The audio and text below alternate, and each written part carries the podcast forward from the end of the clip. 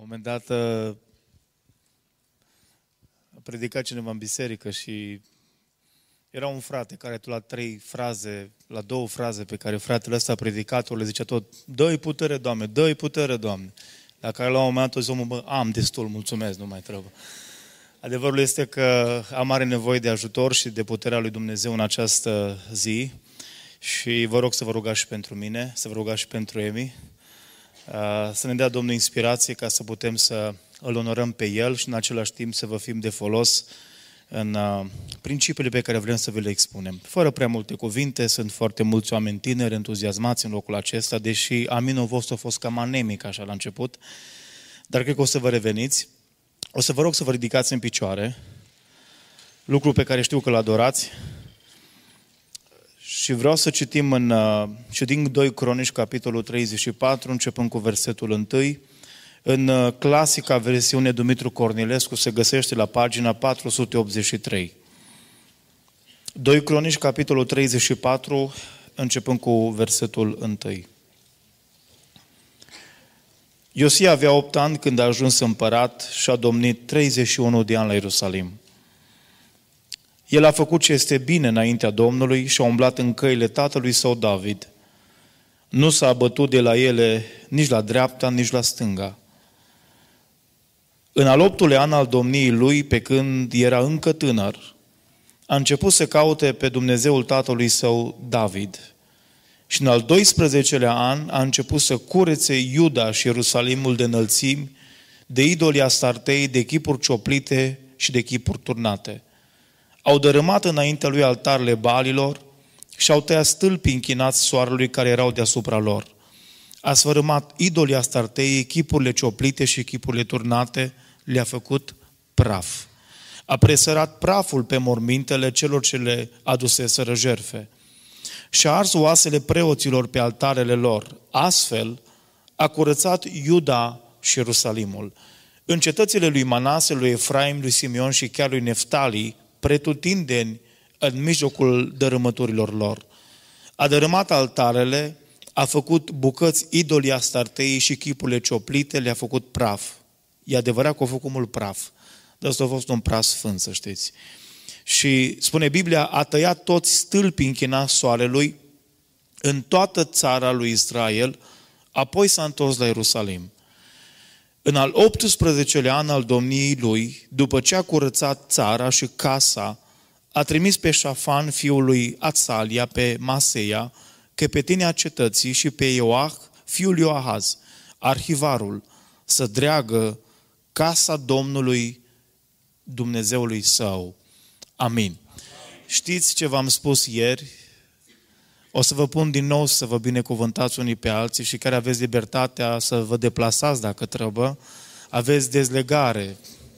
Mergeți și pe al doilea, pe al treilea rând, strângeți o mână tare.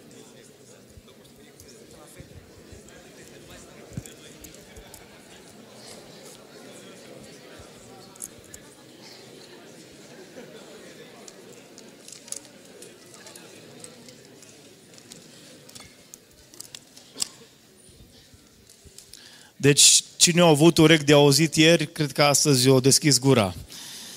Și dacă o să iasă vreo nuntă în urma acestui salut, să știți că îmi rezerv dreptul de a veni la nuntă.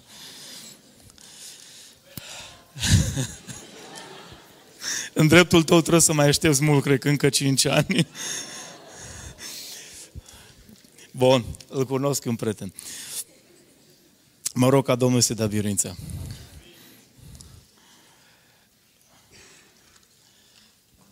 Țin minte când am citit pentru prima dată Biblia așa, uh, dacă vreți, de la Geneza și până la Apocalipsa.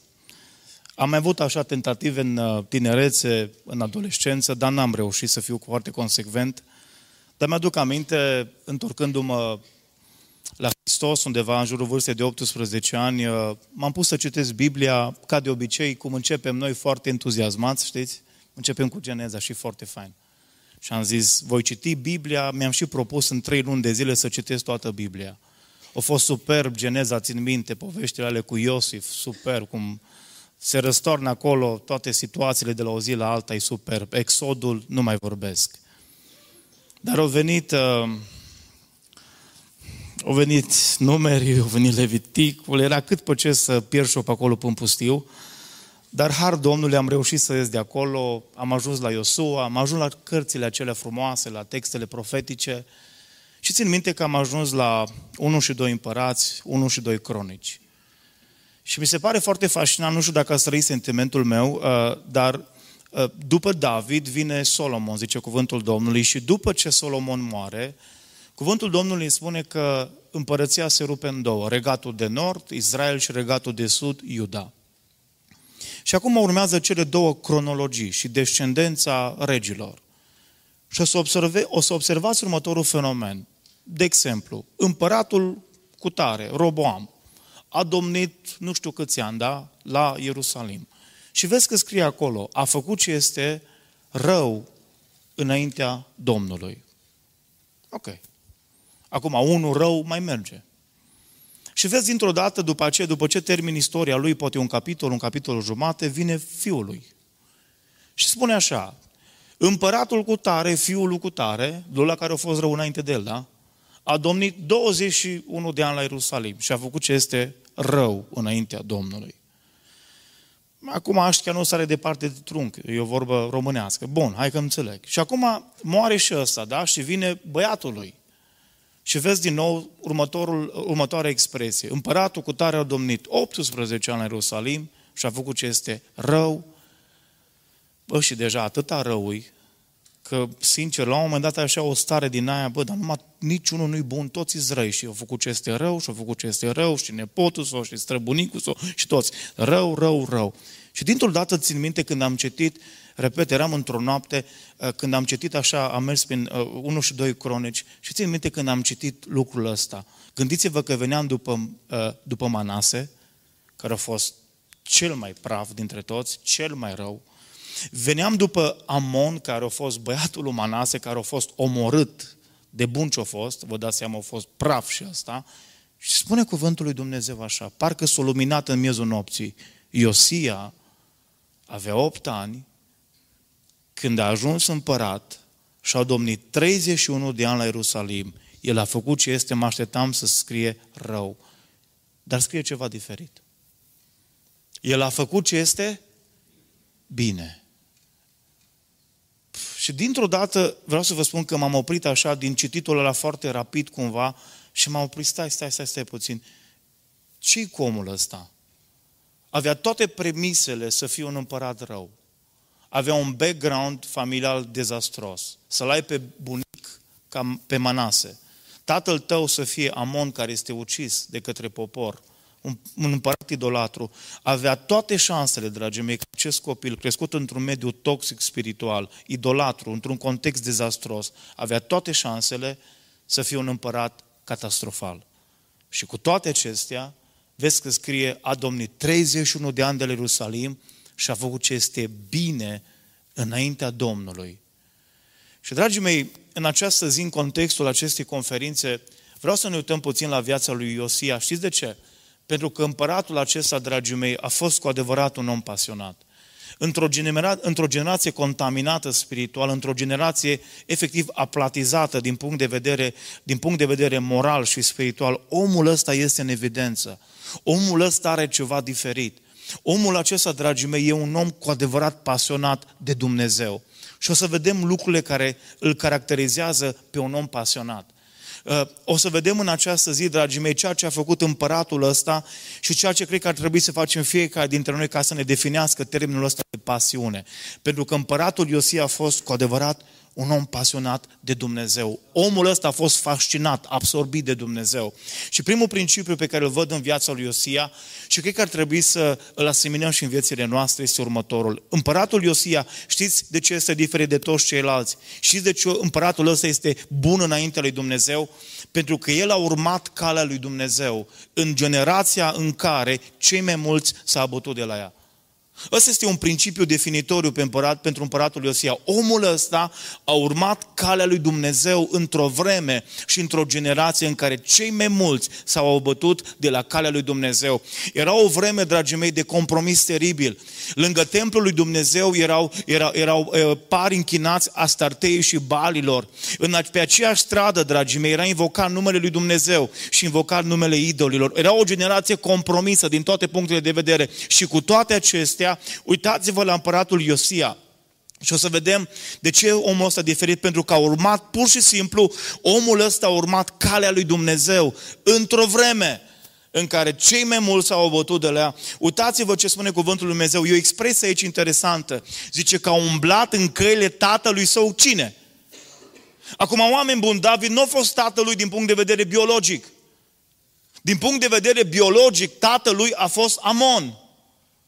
Și cu toate acestea, Biblia, auziți, el a făcut ce este bine înaintea lui Dumnezeu și a umblat în căile tatălui său, David. Băiatul ăsta, dragii mei, rămas orfan, spune cuvântul lui Dumnezeu, dragii mei, că auziți, deși la, la o vârstă foarte fragedă, își-l asumă ca model de viață. Își asumă ca model de viață și cale de urmat, își asumă pe David din punct de vedere spiritual, dragii mei. Pentru acest împărat, pentru împăratul Iosia, David a fost tată. Și de ce? Pentru că a vrut să urmeze calea pe care a urmat David, un om după inima lui Dumnezeu. Și asta îl face diferit, pentru că, și vreau să vă uitați la câteva repere cronologice din viața împăratului Iosia. La 8 ani ajunge împărat, la 8 ani. La 16 ani, în al 8 an de domnie, probabil că mulți aveți vârsta aceasta, 16 ani, în plină, în plină adolescență, la 16 ani, zice Biblia, că a început ce să facă? La 16 ani a început să caute pe Domnul, în al 8 an de domnie a început să caute pe Dumnezeu. Și cine caută, știți ce face? Găsește. Cine îl caută pe Dumnezeu, dacă ai venit în această, la această conferință, dacă ai venit să-L cauți pe Dumnezeu, nu să cauți mai multe adrese de, uh, știu eu, de uh, contacte de Facebook sau mai multe numere de telefon cu fete cu care să vorbești sau cu băieți, dar dacă ai venit scopul tău principal, nu că ar fi rău asta, dar ascultă-mă, dacă ești într-o perioadă de căutare spirituală, dacă ai venit să-L cauți pe Dumnezeu în locul acesta, Dumnezeu se descoperă. Pentru că știți ce este creștinul? Îmi place așa de frumos ce spunea Andrei Scrima la un moment dat, spunea, creștinul este un căutător găsit creștinul, asta este condiția creștinului, un căutător găsit. Adică noi îl căutăm pe Dumnezeu, dar Dumnezeu e cel care ne iese în cale și ne găsește. Binecuvântat să fie Domnul. La 16 ani împăratul Iosia îl caută pe Dumnezeu. Într-o vreme în care fiecare căuta să se simtă bine. Într-o vreme în care Dumnezeu la acestor oameni era hedonismul, plăcerea, plăcerea de, de clip ale păcatului. Împăratul Iosia îl caută pe Dumnezeu la 16 ani și îl găsește pe Dumnezeu. Și auziți, la 20 de ani, 4 ani de zile mai târziu, când are 20 de ani, câți de aici aveți 20 de ani? Mâna sus, aproximativ, plus minus. Bun, numai bun de însurat, în viitor apropiat. Domnul să vă binecuvânteze. Gândiți-vă acum la 20 de ani.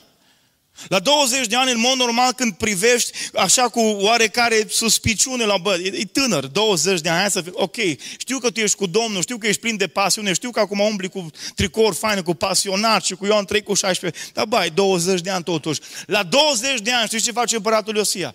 La 20 de ani, dragii mei, nu erau picamere pe vremea aia, dar erau, cred că, barosuri din foarte puternice, ciocane mari. La 20 de ani, împăratul Iosia se ridică într-o zi și spune, ascultați-mă bine, oameni buni, începe reforma. Ce reformă? Distrugem toți idolii din țară. Pune mâna, pe, pune mâna pe baros, pune mâna pe ciocan, pune mâna pe tot ce avem și spargem idolii din țară. Facem curățenie în țară. La 20 de ani împăratul Iosia dă o poruncă. Poporul lui Dumnezeu trebuie să treacă printr-un amplu proces de reformă. E vremea să scoatem afară balii și astartele din țară. Și spune cuvântul lui Dumnezeu că împăratul Iosia la 20 de ani își asumă responsabilitatea, dragii mei, să pornească una dintre cele mai ample reforme din întreaga istorie a poporului evreu. Astăzi la 20 de ani. Ai zice, bă, au fost plin de râvnă la 16 ani, hai că l-au ținut 4 ani. Focul ăsta, 4 ani l-au ținut, dar după aia... Și ce spune Biblia? La 26 de ani, după ce au terminat reforma asta până, și-au dus-o până la Betel și la Dan, unde o spart cei doi viței care au fost, prin care au fost introduse idolatria în țară cu generații întregi înainte de el. Auziți? La 26 de ani, e tot pe calea Domnului. La 16 ani îl caută pe Domnul și îl găsește. La 20 de ani începe reforma pe calea Domnului. La 26 de ani, la 18 ani de domnie, zice Biblia, a conceput să se uite la templu și vede că templu e într-o stare de ruină degradată și spune, hei, trebuie să ne apucăm să reconstruim casa Domnului, trebuie restaurat templu. Pentru că omul acesta, dragii mei, tot pe calea lui Dumnezeu. Știți ce îmi place de împăratul Iosia? E un om care urmează calea lui Dumnezeu într-o vreme în care cei mai mulți se îndepărtează de la ea.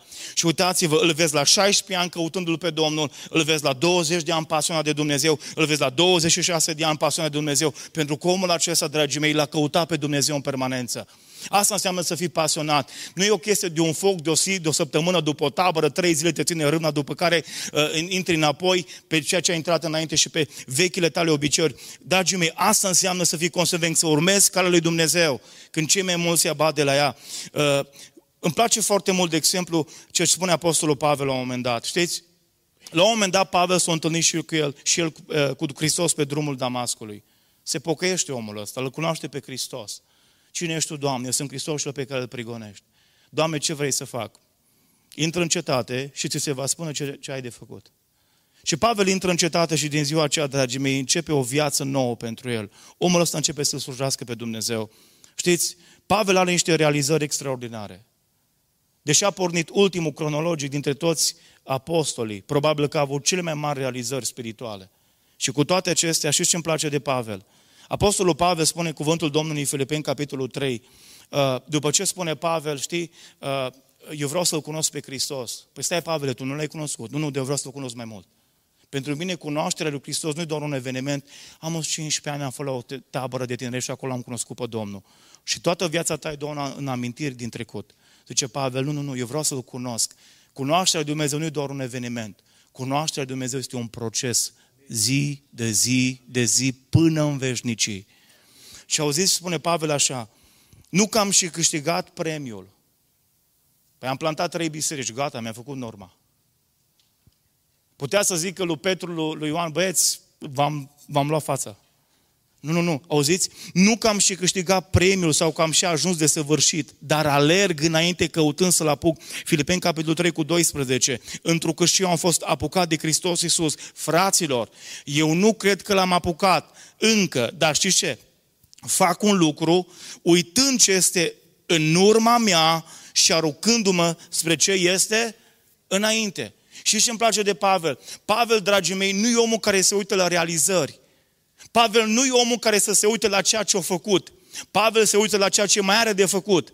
Pavel nu se mulțumește cu realizările. Pavel, dragii mei, caută responsabilitățile pe mai departe. Asta înseamnă, ascultați-mă, să fii consecvent, să urmezi calea lui Dumnezeu. Nu o zi, că ascultați-mă, sunt atâția care, și uh, vă, vă pot spune atâtea istorii de, de, de tineri care au început entuziasmați, s-au predat într-o seară la o conferință, la o evangelizare, au plâns acolo, au ridicat mâinile, biruitor, eu voi cânta și au început și când mă lup, mă lup pe genunchi și o rup biserica un an de zile, la toate stăruințele au fost pe tot locul, la o mie de kilometri dacă trebuia să duceau, plin de pasiune, un an de zile.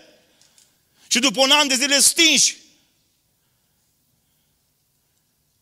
Oameni buni, ăsta la 16 ani îl caută pe Domnul. La 20 de ani e tot cu Dumnezeu, la 26 de ani nu se satură, merge mai departe.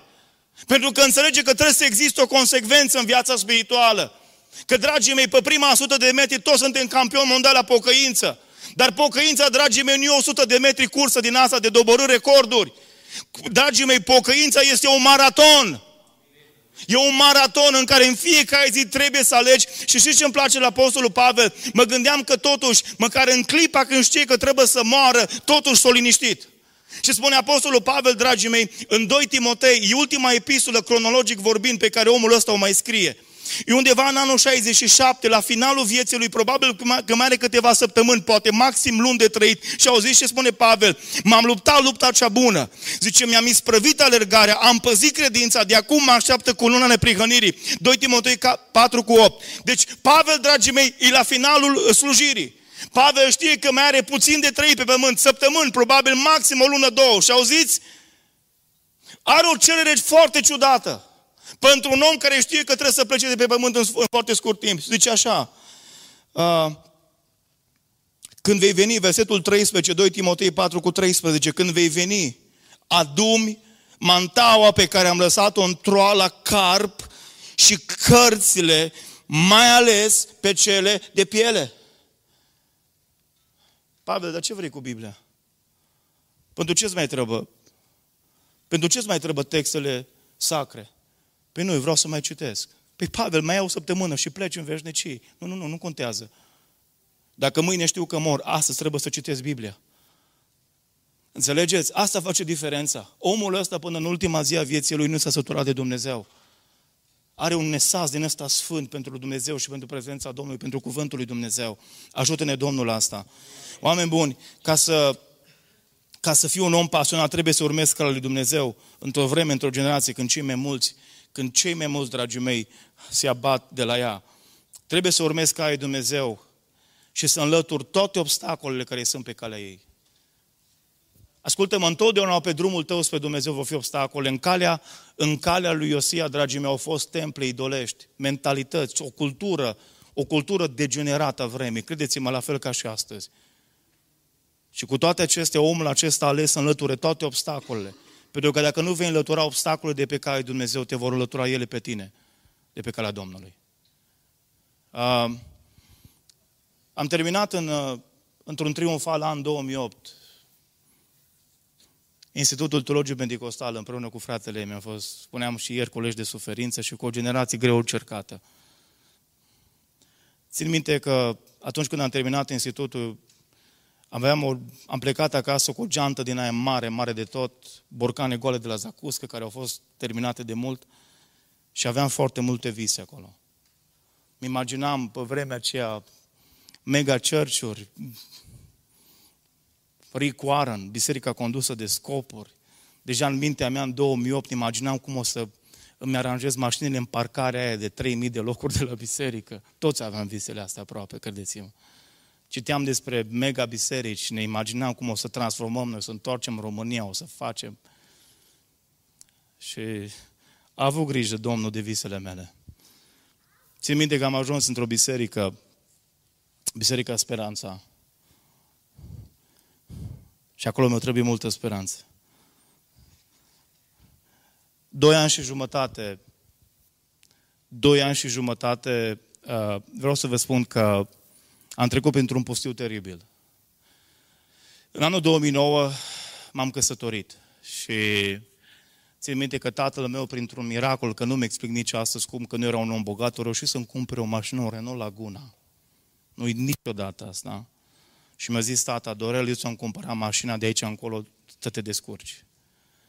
Eu nu aveam nicio sursă de venit, dar absolut nicio sursă de venit în vremea aceea. Și vreau să vă spun că frații au avut grijă ca Dumnezeu să șlefuiască caracterul meu, că doi ani și jumătate, nici măcar un leu n-am primit. Făceam slujire full-time în perioada aceea și doi ani și jumătate n-am avut nici o sursă de venit. Trăiam de pe salariul soției mele. Și pe vremea aceea țin minte că în 2009 a fost o criză economică foarte puternică și Băsescu a avut inspirația să taie 25% din salariile bugetarilor. Și când o tea 25% din salariul soției mele de profesoară debutantă în învățământ, o tăiat în carne vie efectiv. Trăiam împreună cu soția mea pe, dacă nu mă înșel, vreo 500 de lei. Asta a fost toată sursa de venit. Cam 110 euro, poate, în banii noștri. Să trăiești doi oameni, eram proaspăt căsătoriți și nu avem absolut personal nicio sursă de venit. Ei, ții minte când s-a stricat prima bucșă la, la Renault meu Laguna? 2 milioane 700 m-am speriat. Era jumătate de salar de toate veniturile noastre. O bătut bucșa aia jumate de an, așa m-am dus cu ea. Toată lumea știa când apăream la biserică că troncănea bucșa aia la biserică, de la mașină. Ei, a fost a fost, a fost o perioadă de pustiu financiar foarte mare pentru mine. La un moment dat, se minte că după vreo do- aproape 2 ani de zile, efectiv am fost foarte, foarte ispitit să renunț la slujire. Cineva m-a chemat să mă duc în Germania, am găsit un loc de muncă și a zis, Dorel, poți să câștigi bine, știu că ți-e greu în țară, hai că, uite, ți-e greu, vin aici în Germania, mai faci și slujire, mai și lucruri. Și am zis, bă, dar eu m-am consacrat lui Dumnezeu, eu vreau să fac slujire. Știu, Dorel, da, uite, ți greu și, uite, dacă vrei, vină în Germania. A fost o perioadă foarte, foarte grea pentru mine. Uh, și țin minte că exact când mi-a fost mai greu, când eram pe punctul aproape așa să, să ciudez la un moment dat, mă cheamă un, un om din oraș, politician, consilier local, viceprimar era. A zis, domnul Coraș, n-ați vrea să veniți cu mine până la Orade pentru că șeful cel mare vrea să vă cunoască. Șeful cel mare fiind șeful cel mare de la județ. Pe mine? Da, vreau să aibă o discuție cu dumneavoastră. Veniți? ok. Nu-i politic, o să refuzi. M-am dus a doua zi la Oradea, țin minte, la Consiliul Județean, undeva acolo. M-au dus, m-au primit, am crezut că Băsescu, că eu zis acolo, sau Iohannis. Bă, ce, ce mă primesc ăștia așa bine? Cafeluță, doriți, serviciu, apă. Bine, m-am dus și un sacou să... Și vine șeful cel mare și zice, domnule Coraș, mă bucur să vă cunosc. Zice, eu sunt un om direct, știu că și dumneavoastră zice, n-a rost pocolișuri, uite care e treaba. Noi, zice, vrem să schimbăm ceva în țara asta. Bun. Și zice, credem, uite că tu ești un om potrivit prin care noi vrem să schimbăm niște lucruri. Domnule, zice, te-am urmărit undeva la o slujbă de mormântare, nu știu ce, zice, mi-a intrat la inimă. Și au zis, uite care e treaba. Vrem să-ți oferim un post de consilier local la primăria Ștei. Ascultă-mă, Dorel, 2000 de lei pe lună, numai te prezinți la ședință, nu trebuie să faci nimic. Dar planul meu cu tine e mai mare. Eu vreau ca peste un an și ceva să te pun într-un post de deconcentrat, îți dau o funcție aici la județ. Pentru că eu vreau să investesc în oameni așa, ca tine. Și zice, ascultă-mă, îți spun de pe acum, jobul ăsta pe care l-am în cap pentru tine peste un an de zile, minim, minim 4-5 mii de lei, pe lângă ea 2000 consiliar. Deci dintr-o dată număram 1700 de euro aproape, acolo făceam socotelele. Bucșa mea se rezolvă. Și eu zis către mine, domnul Coraș, batem palma sau nu? Și am zis, nu, îmi pare rău, nu pot să batem palma. De ce? Eu am bătut palma cu altcineva. S-a zis către consiliu. Bă, ți-am spus să-l căutăm mai repede. Te-o căutat ăla, nu? Domne, nu, nu, nu. Eu am bătut palma cu ăla de sus în urmă cu mai mult timp de zile și am rămas cu el. Dar Domnul Coraj, zice, noi tocmai de asta, zice, nu-i promet, tu fă lucrare acolo, tu slujește cu biserica, e foarte bine, toți, Doamne, Doamne, toți ne temem de Doamne, Doamne. Dar zice, hai să mă ajut și pe mine să schimbăm. Domnule, zic, vă mulțumesc, mă rog pentru dumneavoastră, dar vreau să vă spun ceva. Eu nu vin aici. Acum mi-ar place să vă spun că așa, știți, pe momentul așa am fost foarte eroic. De când am ajuns acasă, și țin minte când am intrat în apartamentul ăsta, Alexandra, vezi că a venit factura la curent, vezi că trebuie să plătim asta, îmi venea să fug înapoi la Oradea. A fost cel mai greu moment al vieții mele din punct de vedere financiar. A fost o ofertă foarte mare, foarte tentantă. Știți care a fost de fapt scopul celui rău în spate, cum dau seama și mi-e foarte clar acum? Era un simplu lucru. dă ceva ca să poți să-l scoți din zona de dedicare și de pasiune a vieții lui. Asta vrea să facă diavolul cu noi, oameni buni. Vrea cu orice preț să ne scoată de pe calea lui Dumnezeu. Ascultă-mă, când o să vrei să te consacri pentru Dumnezeu, când o să vrei să urmezi calea lui Dumnezeu, întotdeauna o să vină diavolul să-ți dea o ofertă prin cineva, prin altceva, ascultă-mă, să te deraieze de la calea lui Dumnezeu. Dar uitați-vă la împăratul Iosia, mai face un lucru pe lângă asta. Și ce face omul acesta? Își asumă niște responsabilități într-o vreme când toți fugeau de ele.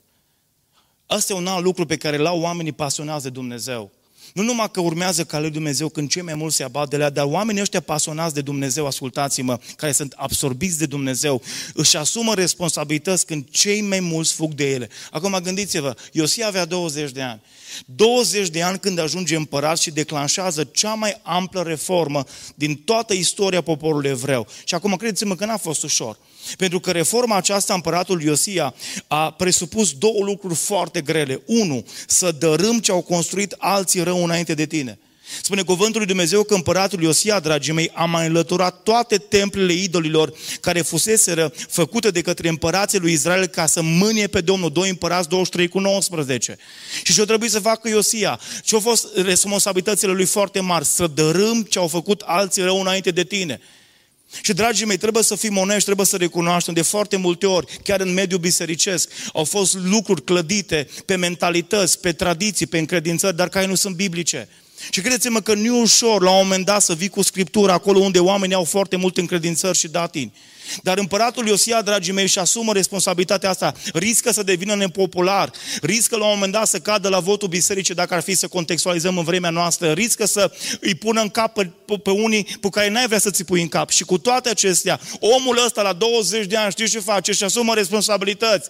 E o vreme, dragii mei, în care cei mai mulți fug astăzi de responsabilități. Orice, numai să nu-i dai responsabilități.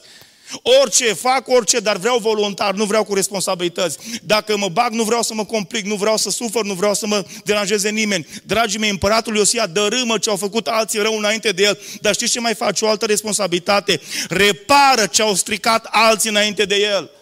Spune cuvântul lui Dumnezeu, 2 Cronici 34 cu 11, că omul ăsta, știți ce face? Restaurează templul lui Dumnezeu, casa lui Dumnezeu. Știți cine a distrus casa Domnului? Împărații ca taică sau bunicul sau înainte de el. O trebuie, dragii mei, să se rupă de moștenirea de la, de la bunicul său și de la tatăl său, pentru că și-o asuma responsabilități. Să nu credeți că e ușor să-ți asumi responsabilități astăzi. Să nu credeți că e ușor să-ți asumi responsabilități în lucrarea lui Dumnezeu. Pentru că de foarte multe ori înseamnă să te pui rău cu oamenii. Pentru că de foarte multe ori înseamnă să intri în conflicte. Dar ascultați-mă, împăratul Iosia cu riscul, ascultați-mă, să fie nepopular, cu riscul de a fi amenințată viața. Omul ăsta pune mâna pe baros și spune, voi face lucrarea lui Dumnezeu, indiferent de consecințe, de prețul pe care trebuie să-l plătesc. Vreau să vă spun ceva, există un preț. Ori îl plătești aici pe pământ, ori să-l plătești dincolo. Putea să zic că Iosia sunt prea tânăr, am 20 de ani mai stăm 10 ani să prind rădăcini pătron și după aia mă mai gândesc. Putea să zic că Iosia, Doamne, numai puțin. Cea mai mare scuză, știți care e multora? Doamne, n-am făcut eu lucrarea asta. O făcut-o alții. Doamne, n-am stricat eu templul, l-a stricat taică meu și bunicul meu și împărații care au fost înainte de mine. Nu putea să se eh, debaraseze foarte simplu Iosia de responsabilitate, ba da, dar nu o face. Pentru că omul ăsta, ascultați-mă, nu e omul scuzelor, e omul soluțiilor. Oamenii care își asumă responsabilități nu vin înainte lui Dumnezeu cu scuze. Doamne, spre tânăr, știi, spre timid, Doamne, eu nu pot, eu nu pot să fac alții. Ca Moise, trimite pe altul, nu pe mine, că spre tânăr, spre bătrân, îți gângav, n-am probleme cu vorbire, am nevoie de medic logoped. Nu, nu, nu. Spune cuvântul lui Dumnezeu, dragii mei, că împăratul Iosia știi ce face? Își asumă responsabilități. Într-o vreme când cei mai mulți fugeau de ele. Știți cât de greu este să lucrezi? Și eu am văzut cu generația tânără ca, ca să-și asume responsabilități. Nu o spun ca o critică, o spun ca o observație. Țin minte când am început și eu o reformă în biserică. Aveam la întâmpinare, nu știu cine l-a pus acolo, dar să unii să pun și dacă nu-i pui tu. Unii să așează ei. Aveam un frate care era și casier pe vremea aia, un frate simpatic. Numai că numai bun nu era depus la întâmpinare el stătea la întâmpinarea fraților la biserică. Imaginați-vă, aveam evangelizare. Pacea Domnului, bine ați venit la biserică. Fugeai din biserică, fugeai, deci când îl vedeai, fugeai, rupeai pământul. Și mă gândesc că prima mea mare reformă din pastorație. Schimb, nu mai las pe fratele casier, îl las la casierie și vreau să pun doi tineri, un băiat și o fată la întâmpinarea, la, la welcome în biserică. Și în mintea mea tot mă gândesc pe cine să pun perfect. Pun ochii pe un băiat tânăr care văd că ce trebuie avea un smiley face așa tip american, zâmbitor. Asta zâmbea și când trebuia să zâmbească. Zic că ăsta e perfect. Și țin minte că mă duc la el într-o zi și spun, hai încoace. L-am luat așa foarte spiritual. Bă, îl iubești pe Domnul? Da, frate Dorel. Îl iubești? Frate Dorel, din toată inima mea. Zic, fii atent. Vreau să te pun la întâmpinare de duminică te duci acolo în față, vii mai repede la biserică și tu o să dai mâna. Bine ați venit la casa Domnului, bine v-am găsit. Să uita la mine. Nu, nu.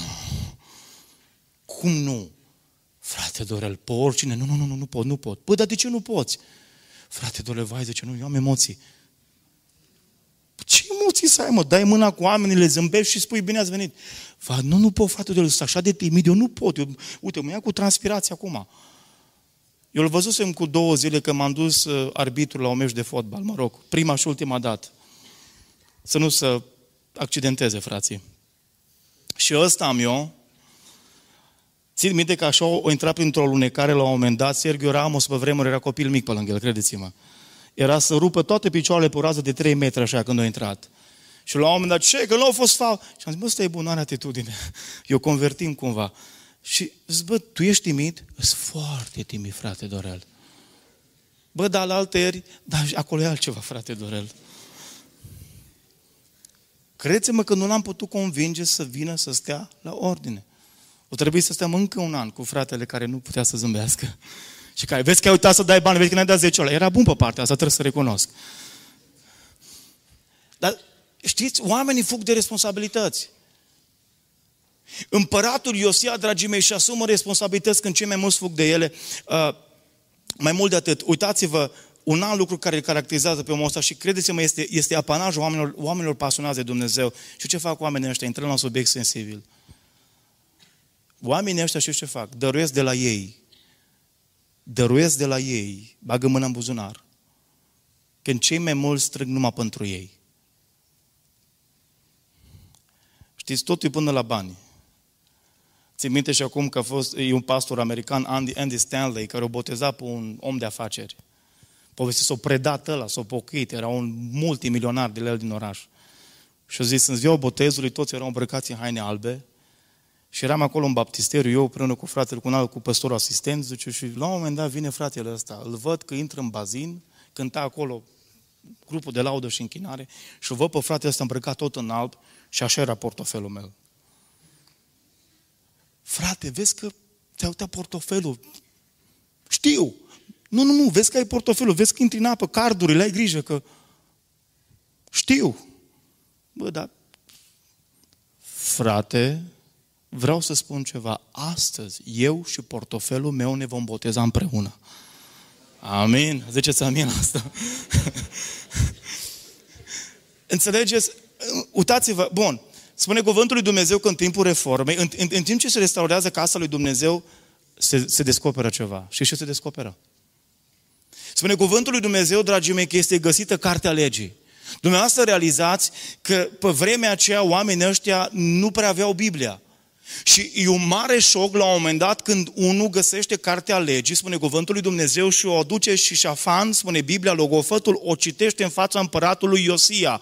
Și în timp ce se citește legea, spune cuvântul Domnului că e atât de șocat împăratul Iosia, încât spune Biblia că și ce-a făcut? Și-a rupt hainele și a zis, Doamne ferește, băi, pe unde noi, noi suntem praf? Eu am crezut că suntem ok, dar, dar uite ce scrie în Biblie, uite ce scrie în cuvântul Domnului, ce scrie în lege. Și auziți, la un moment dat, împăratul Iosia își dă seama, dragii mei, că oamenii ăștia de mult nu mai sărbătoreau poruncile lui Dumnezeu, nu mai celebrau sărbătorile Domnului și zice împăratul Iosia, poruncă de la împărăție, decret, de, decret regal. Oameni buni, trebuie să ținem înapoi Paștile. Ăștia nu mai țineau Paștile, oameni buni. O sărbătoare atât de importantă, poruncită de Dumnezeu și o zis împăratul Osia, ne pregătim de sărbătoare, trebuie să ținem Paștile. Și spune la niște evrei că trebuie să dea fiecare ceva. Știți că românii sunt cunoscuți pentru faptul că știu să strice banii foarte repede, evrei știu să-i adune, să nu-i consume deloc. Dar acum adu-te spune la niște evrei că trebuie să dea de la ei fiecare. Doamne, pune la altul pe inimă, dar nu mie. Auziți ce spune Biblia 2 Cronici 35 cu 7? Omul ăsta dă de la el. Când cei mai mulți strângeau numai pentru ei. Spune Biblia așa că împăratul, uh, împăratul, împăratul Iosia, dragii mei, a dat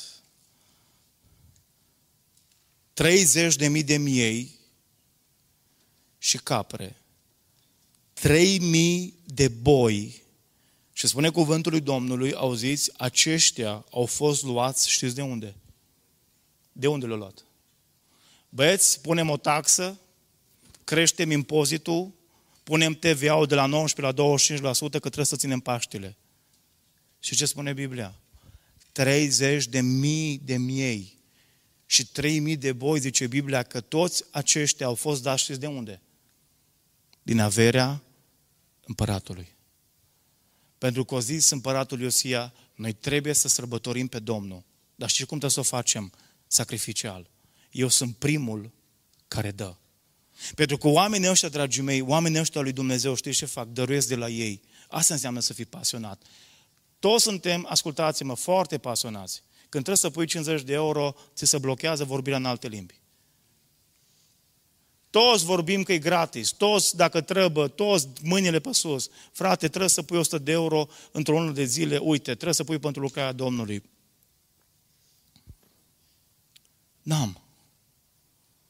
No tengo dinero. Asta știu și în spaniol. Dacă am zis bine, corectați-mă. Dacă... Înțelegeți? Dar noi suntem tineri, noi avem bursă, noi suntem... Ascultați-mă, nimeni nu-i prea sărac să n-aibă ce să dea lui Dumnezeu. Nimeni. Împăratul Iosia, dragii mei, știți ce face? Dă din averile lui. Omul ăsta dă, dă de la el. E un om, dragii mei, care înțelege ce înseamnă spiritul de sacrificiu. Și cât de pasionat ești. Se vede după cât dai. Mi-a plăcut foarte mult ce a zis la un moment dat uh, uh, Rockefeller, J.D. Rockefeller, primul, nu știu că acum e conspirația, cu oculta mondială, cu masonii, cu, mă rog, e altceva, dar primul, J.D. Rockefeller, a zis o chestie, ăsta a donat sute de milioane de dolari în banii noștri bisericilor. Și ce a spus J.D. Rockefeller este așa, dacă n-aș fi putut, dacă n-aș fi fost în stare să dau zeciuială din 3 dolari care îi câștigam pe săptămână, n-aș fi fost capabil să dau mai târziu din sute de milioane zeciuială. Dacă nu poți să dai din 5 euro zecioală, nu o să dai nici din 1000, crede-mă. Dacă nu poți să dai din 1000 de euro zeciuială, nu o să poți să dai nici din 5 mii, nici din 10 mii niciodată. Dar asta înseamnă, știi ce să faci? Înseamnă să, să înveți lecția sacrificiului. Împăratul Iosia o dat de la el. Deja minus o stins când ați ajuns la capitolul ăsta. V-ați gândit, Doamne, că nu mai îmi cumpăr iPhone-ul ăla și trebuie să dau bani la biserică. Ultimul principiu, și vreau să ne apropiem de încheiere, pentru că totuși vreau să mai puteți mânca după asta. Se dă, nu? Amin. Dacă nu-i prea tare hrana asta, sper să, mai, să nu fie indigestie. Ultimul principiu pe care îl văd în viața lui Osia și care, dragii mei, ține de pasiune foarte mult. Mergi mai departe când foarte mulți se opresc în același loc. Asta înseamnă să fii pasionat. Știți unde e diferența dintre oamenii pasionați și oamenii ăștia care pretind o formă de evlavie spirituală? E nu numai că oamenii ăștia urmează calea lui Dumnezeu când mulți se abat de la ea, că își asumă responsabilități când mulți fug de ele, că dăruiesc de la ei când cei mai mulți strâng numai pentru ei ca o arici vorba aia la buzunar. Dar mai mult de atât, oamenii ăștia cu adevărat pasionați de Dumnezeu, știți ce fac? Precum Iosia, merg mai departe când cei mai mulți se opresc în același loc. Acum vreau să vă spun ceva. Eu nu pretind astăzi aici că Iosia a fost omul perfect. A făcut multe gafe. Una la un moment dat l-a costat viața, că s-a băgat într-un război care nu, nu-l privea pe el. Dar, dragii mei, și mai știu o vorbă de-a lui Balzac, care se aplică foarte bine, că în spatele marilor chirurgi stau cimitere întregi. În spatele marilor chirurgi, dacă aveți, numai să nu experimentați totuși pe noi situația asta, dar în spatele marilor chirurgi stau cimitere întregi. De foarte multe ori, dragii mei, învățăm lecții dureroase ale vieții din lucruri pe care nu le facem tocmai potrivit. La fel este și Iosia. Au făcut, ascultați-mă, nu spun că tot ce a făcut omul ăsta a fost perfect, dar e o chestie foarte interesantă. Și de ce? Pentru că Biblia, dragii mei, la un moment dat mai vorbește despre împărați care au făcut ce este bine. De exemplu, Ezechia, despre el Biblia spune că au făcut ce este bine, dar e un dar acolo. Totuși, încă o lăsat înălțimile să mai existe pe vremea aceea. Iotam, despre el Biblia spune că au făcut ce este bine. Iosafat, și despre el spune Biblia că au făcut făcut ce e bine, dar încă pe vremea lui poporul încă se distrăbăla. Dar au zis, doi împărați, 23 cu 25. No, ăsta, dragii mei, nu m-au mai lăsat să dorm aproape toată noaptea. Pentru că m-a contrariat și m-a șocat în același timp. Și totuși, e din Biblie. Ce spune cuvântul Domnului aici? Și ce spune? Ce spune? Înainte, ascultați, înainte de Iosia n-a fost niciun împărat care să se întoarcă la Domnul, cum? Ca El, din toată inima, din tot sufletul și din toată puterea Lui. Cum? Întocmai după toată legea lui Moise și nici chiar după El. Zice Biblia că nu a mai fost altul. Știți ce spune cuvântul lui Dumnezeu? Că Paștele, cum le-au sărbătorit atunci împăratul Iosia cu poporul, n-au mai fost sărbătorite, știți de când? De pe vremea cui? În felul acesta. Nici măcar pe vremea lui David. Zice că de pe vremea lui Samuel, de pe vremea lui Samuel, spune cuvântul Domnului, că în Israel n-au mai fost ținute Paștele cu atâtea respect față de legile Domnului, precum au fost ținute pe vremea lui Iosia. Adică știi ce face Iosia? genul ăla de oameni care nu se mulțumesc cu puțin. Am venit, frate, trei ani de zile m-am implicat, acum mai las pe alții. Dacă ăsta e gândul tău, e unul nobil. Dar foarte mulți, de fapt, în spatele acestei afirmații, o formă de a abandona. Sunt oameni care fac ceva, sunt oameni care se implică un an, doi, trei și spun am făcut destul. Oricum, în comparație cu alții, eu m-am implicat. Dar știu ce spune Biblia? Reperul lui Iosia n-a fost nici măcar un alt împărat. Pentru că omul ăsta pur și simplu știți ce face? Merge mai departe când cei mai mulți s-au oprit în același loc. Au făcut lucruri bune, zice Biblia, dar nu s-au dus până la capăt. Împăratul Iosia a făcut praf tot ce prins în fața ochilor, tot ce era rău. Și ce înseamnă asta? Înseamnă să scapi de o chestie tipic românească. George Călinescu, nu știu dacă o să vă spună numele ăsta ceva, e unul dintre cei mai mari critici literari români. Și George Călinescu, la un moment dat, ții minte că ne-o traumatizat la liceu, aveam enigma utile, ții minte, nu trebuia să... Dar George Călinescu a zis, la un moment dat, o chestie care m-a supărat, dar mi-am dat seama că e adevărată. Și a zis așa, trăsătura de bază a poporului român este mediocritatea. Trăsătura de bază a poporului român este mediocritatea. Dar noi suntem în Spania, noi suntem, sunteți români, nu puteți scăpa de asta. E o boală incurabilă. Ei mă lipsi și pe spaniol dacă trebuie. Dar avem parcă acumulat cumva genetic chestia asta noi, mediocritatea. Facem ceva, ascultați-mă, avem atâta potențial, dar ne oprim și zicem, ajunge.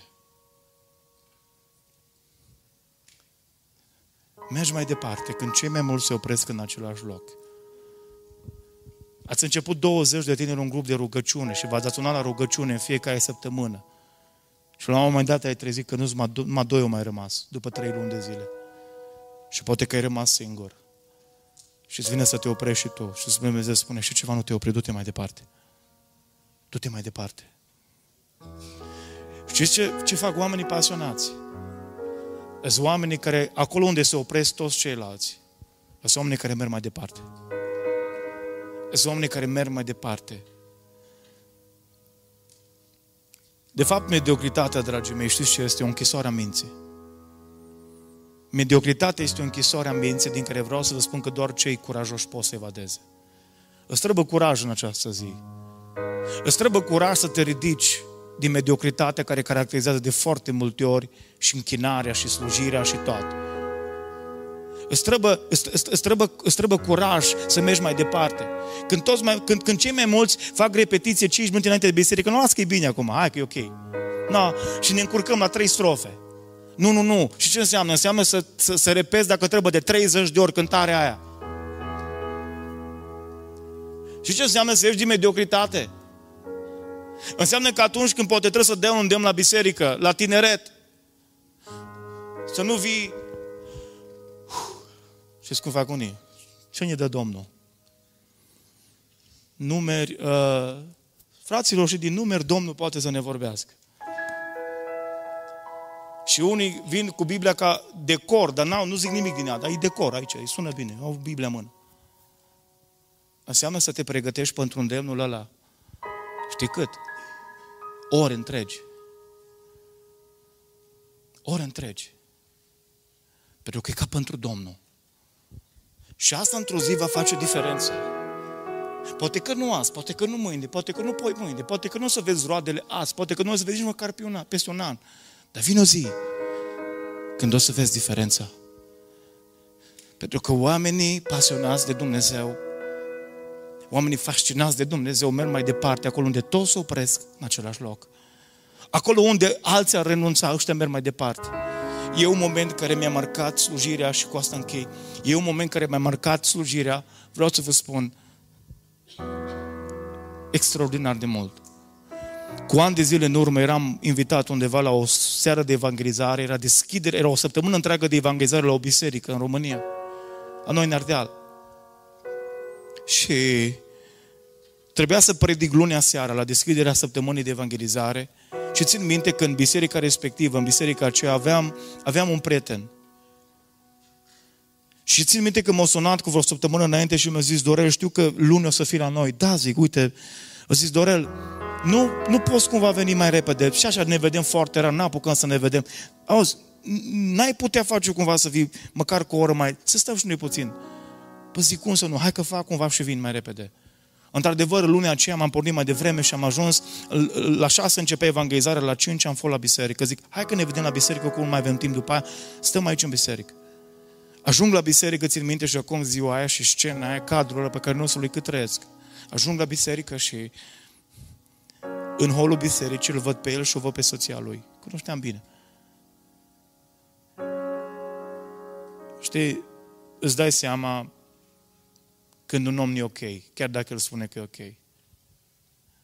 Îți dai seama la un moment dat că ceva se imprimă pe față când e o suferință în inimă. Și am zis, nu sunt o mare profiler din asta, dar zic, băi, tot ok? Sunteți bine? Am fost. Păi ce s-a întâmplat? Dorel zice, tu știi, tu știi istoricul nostru. Și zice, ce istoric? Știu cu, știi cu problemele soției mele, cu pierdele de sarcină și soția lui pierduse vreo cinci sarcini în primele trei luni de zile. A pierdut vreo cinci sarcini, dacă nu mă șel. Și până în a treia lună și pierdea sarcina. Și zic, stai, stai puțin, da, ok, da, da, acum e ok, nu? Știam că, știam că trecuse acum de perioada aia critică și era în luna a șasea. Ajunsese cu sarcina în luna a șasea. Și am zis, bă, da, e ok, știu, știu, zic, da, acum Dorel azi noapte m-a trezit soția și mi-a zis, uh, ascultă-mă, dragă, ceva nu e ok cu copilul.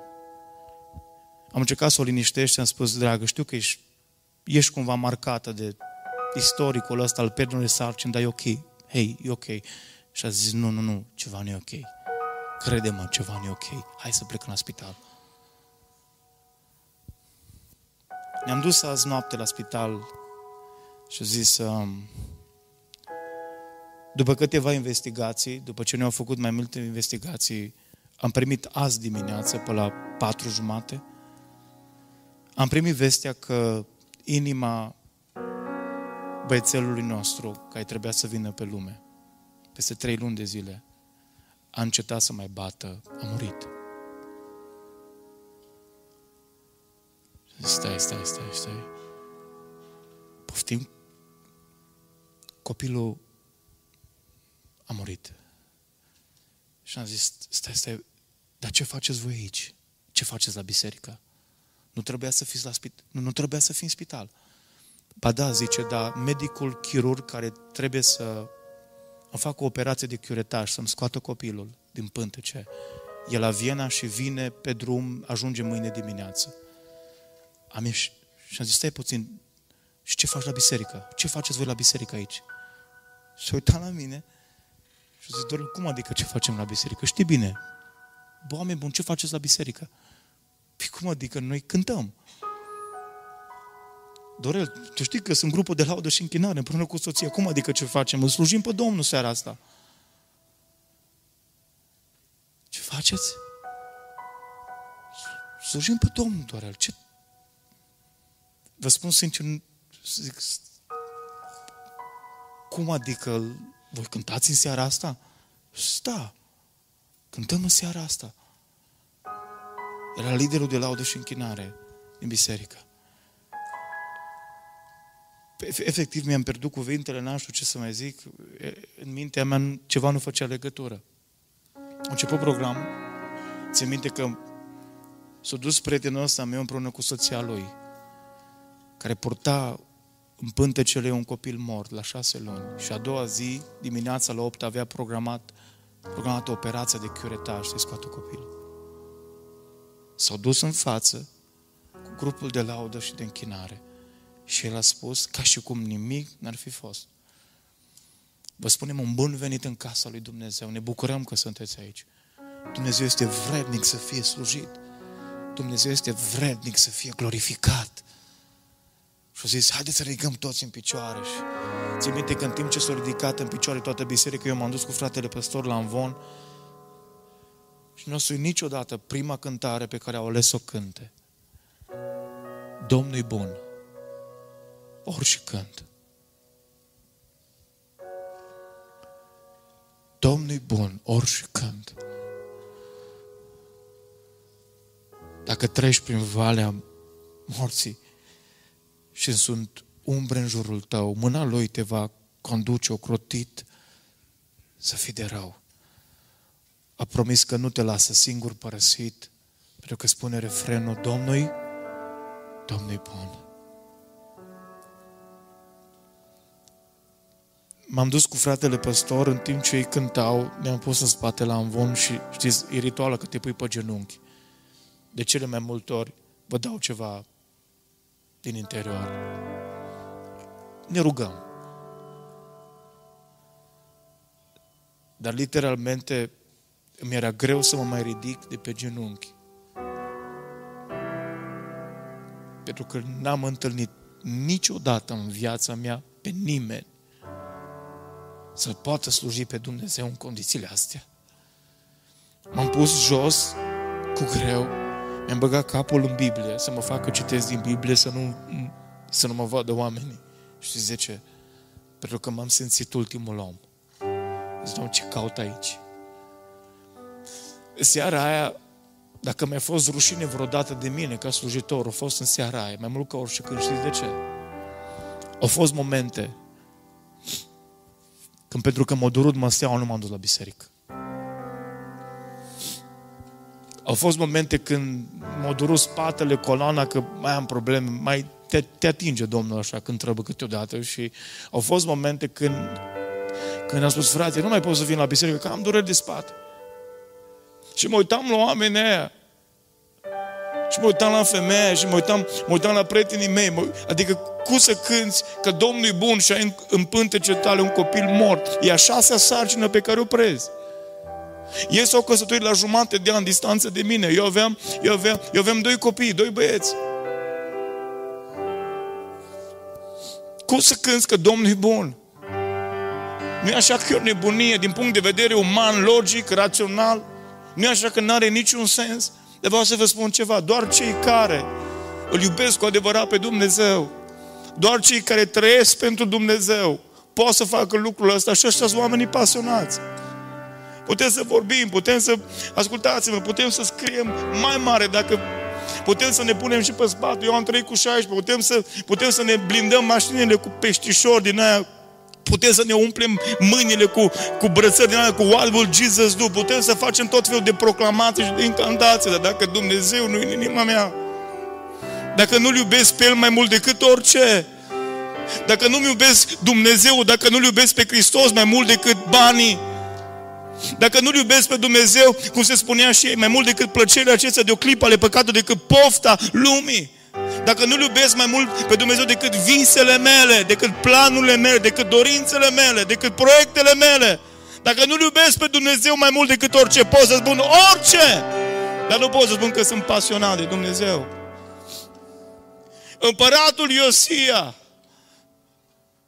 e o rară licărie, o, o, o, o, un, un, un exemplu atât de șocant pentru o generație. Spune cuvântul lui Dumnezeu că atunci când împăratul Iosia moare într-o luptă în care nu trebuia să magați, a fost greșeala vieții lui. Dar ce spune Biblia? Zice Biblia că a fost plâns de întreg poporul. Știți de ce?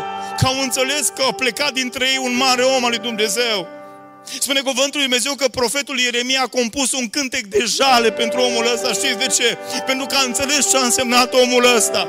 Și ascultați-mă, genul ăsta de oameni pasionați, uneori, știți când ne vom da seama cât de mare au fost? Când nu vor mai fi între noi. O să-ți dai seama cât de mult a contat un om cu adevărat din ăsta în biserică. Știți că nu când îi ai în biserică, ci când nu-i mai ai.